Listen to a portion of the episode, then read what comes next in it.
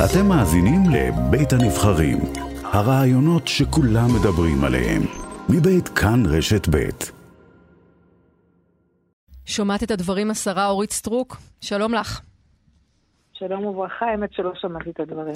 אז תשמעי, אני אה, רוצה להתייחס קודם כל אה, למה שזאב דוד דיבר עליו אה, בתחילת אה, דבריו. יושב ראש ועדת החוקה תוקף היום שוב את נשיאת בית המשפט העליון, אה, ואומר שהניסיון להתערבות בהליכי חקיקה הוא פגיעה חמורה בהפרדת רשויות.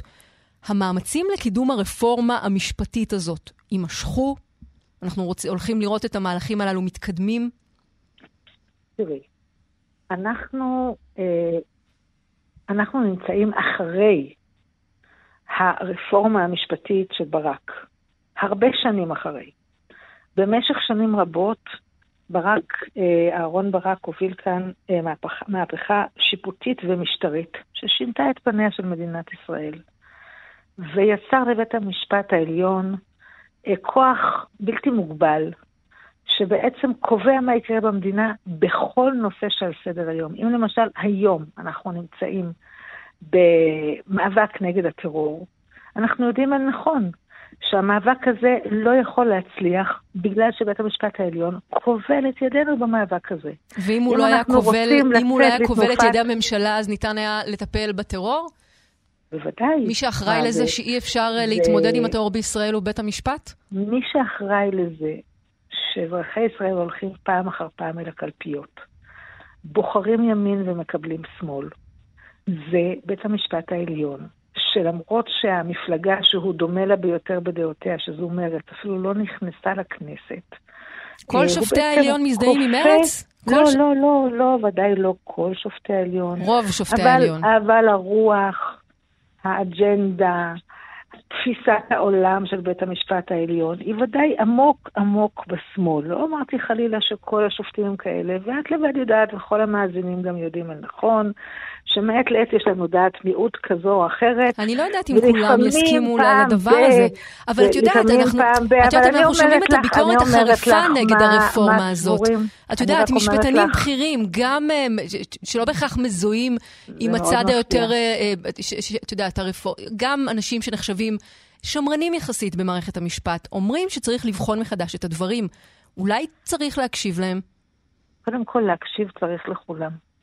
להקשיב צריך לכולם, אנחנו ברוך השם זה, דמוקרטיה. זה לא נראה כאילו שבינתיים יש איזשהו קשב לדברים האלה. אני לא חושבת. אני לא אגב, לא גם לא להמונים שיוצאים לרחובות. תראה, אני גם יכולה להגיד שאין קשב לדברים שלי, כי כל חצי משפט את קוטעת אותי. אני גם יכולה להגיד, יש קשב, חייב להיות קשב. צריך להתנהל דיון, הוא צריך להיות דיון עומק. צריכים לשמוע את כל הדעות ולשמוע אותן בקשב רב.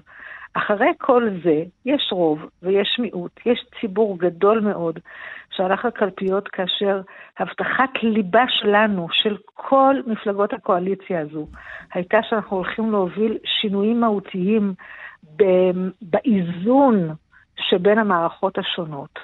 זו הייתה הבטחת ליבה. שלמענה הבוחרים הגיעו בהמוניהם לקלפיות, ואנחנו צריכים לעמוד בה. יחד עם זה, אנחנו כן, אני מסכימה איתך לחלוטין, דקלה. אנחנו צריכים להקשיב גם למי שלא רואה עין בעין איתנו, לשמוע את הטיעונים, לא, השאלה אבל אם זה להקשיב, וגם האם יכול להיות שהרפורמה הזאת לא תיראה בסופו של דבר כמו שהיא הוצגה מלכתחילה. כלומר, זה לא רק להקשיב, האם יכול להיות שצריך לעשות גם אה, עידונים מסוימים, למתן את הצעדים שעליהם אנחנו שמענו עד עכשיו. תראי, אני בעד הקשבה אמיתית בכל סיטואציה. הקשבה אמיתית לא חייבת להתפרש כשינוי עמדות. לפעמים היא מתפרשת כשינוי עמדות או הגמשה, ולפעמים לא. הקשבה אמיתית ודאי צריכה להיות. כל אדם בישראל צריך להרגיש שדעתו יכולה לבוא לידי ביטוי. זה חלק אינטגרלי מדמוקרטיה ומאחדות העם, ובכלל מהתנהלות נורמלית אה, אה, בחברה, בסדר? האם כן או לא יהיו אה, גמישויות, אני יודע על האמת, אני לא יושבת שם היום. מינינו אנשים טובים מאוד לשבת בראש המערכות האלה. אני סומכת את ידיי במאה אחוז, גם על יריב לוין, אה, שר המשפטים, וגם על שמחה רוטמן, יושב ראש ועדת החוקה, חוק ומשפט, ואני סומכת עליהם שהם ינהלו את זה בטוב טעם. אה, ואני חושבת שצריך לצאת מההיסטריה. תראי, אני רוצה לתת לך דוגמה, כן? אה, אנשי השמאל, זועקים מרה על שינויים מפליגים שהולכים לחול במדינה, כן. שישנו את פניה, ש, שבאמת אה, ייצרו כאן אה, אה, מדינה אחרת ממה שהם ציפו ורצו וכדומה. אני מבינה אותם. זה קרה גם במציאות הפוכה, גם כשהשמאל היה בשלטון, ואפילו כשהשמאל היה בשלטון על חודו של קול, על חודו של מיצובישי, השמאל יצר במדינת ישראל שינויים שאנחנו אה, אה, סופגים את תוצאותיהם האיומות עד היום. קחי לדוגמה כן, אבל את יודעת, השאלה. לא, לא, תני לי שנייה רגע להשלים. אני שומעת מה את אומרת. שנייה, לא, את לא שומעת, וגם המאזינים לא שומעים דקלה. אני רוצה רגע לשים... לא, את יודעת, אבל יש גם שאלות שככה אפשר לשבץ בין לבין. בסדר גמור, אבל תני לי רגע, ברשותך, לשים כן, בקצרה כן, שתי דוגמאות על השולחן, כדי שהמאזינים יבינו מה אנחנו מדברים. להמשיך, כן. השמאל על חודו של מיצובישי הביא את הסכמי אוסלו, יצר כאן רשות פלסטינית רצחנית יש מאין, שעשרות שנים אחר כך אנחנו לא יודעים איך להיפטר מהנוכחות הרצחנית והעוינת שלה אה, שפוגעת בנו גם כאן וגם במוסדות הבינלאומיים. זה השמאל עשה על חודו של מיצובישי. אה, תוכנית ההתנתקות האיומה שבגללה אה, מיליוני אזרחים חשופים לירי רקטי מרצועת עזה, גם כן קרתה על חודו של קול. ואלה שינויים דרמטיים שאנחנו אוכלים את פירותיהם הדרושים עד היום. רגע, אבל את מצדיקה חוסר צדק בחוסר צדק אחר? לצורך העניין? זה לא, הטיעון? לא, לא, לא. שאם כך נהגו אומרת... בעבר וזה לא היה בסדר, אז גם אנחנו לא, יכולים להתנהג לא. בצורה כזאת? זה לא מה שאני אומרת.